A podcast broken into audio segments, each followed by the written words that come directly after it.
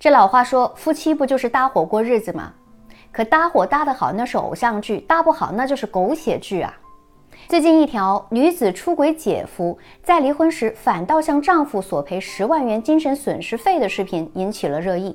网友说：“哇塞，真的是三观碎了一地，电视剧都不敢这么演吧？”虽然女子说这丈夫不顾家，对自己缺少关心，才导致了婚姻破裂，这一点同为女人，我能够理解她的不容易。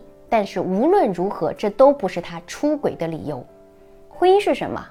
是男女双方建立的长期契约关系。有句话叫做“不会经营婚姻的人，你跟谁过日子都会是一地鸡毛”。那么在漫长的婚姻岁月中，我们该如何经营呢？今天小资来分享三点婚姻经营的法则，特别是第三点非常重要。喜欢我的朋友先点赞关注起来，更多精彩马上就来。第一，我们要学会降低心理期待。一旦你踏入了婚姻，我们就要去爱具体的人，不要总是和幻想生活在一起。很多人觉得婚姻不幸福，那是因为我们总是觉得身边的那个伴侣不完美，跟我想象的不一样啊。所以一旦发现了对方无法满足自己，就想通过各种各样的手段方式把它改造成我们期待的样子。可是你要知道，永远都不存在完美的伴侣。你对对方要求的越多，期待越高，彼此就会越累。所以，想要接近幸福，我们就要适度的降低期待值。发现伴侣缺点的时候，学会尊重对方，相互理解，共同把生活过得更好。第二，时常进行有效沟通。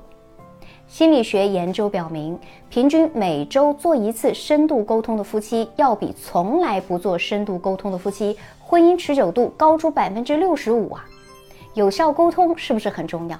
那有效沟通就是指我们要学会倾听，在聊天的时候呢，做好情绪管理，并且有效的解决你们之间的矛盾，而不是相互指责，或者说你一个劲儿的吐槽或者抨击对方的缺点。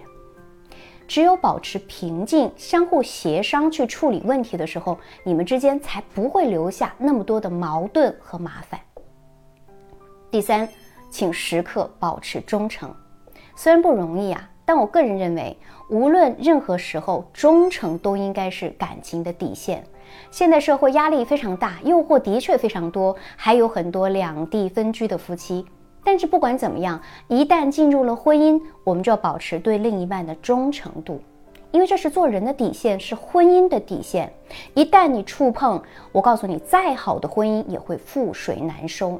所以凡事请多换位思考，试着去想一想对方的感受会怎样，也只有这样才会约束自己的行为，让伴侣之间相互信任。有句台词挺符合婚姻的真相的：婚姻怎么选都是错的，长久的婚姻就是将错就错。如果你懂得爱人爱己，那不管和谁结婚，都能把日子过成诗。但是如果你只懂得怨怼，那跟谁在一起都将是一地鸡毛。幸福的婚姻不是因为嫁得好或者娶对了人，而是因为在他们心中始终有经营这个概念，才把问题变成了甜蜜。你赞同吗？我是小资，关注我，影响千万女性，收获幸福。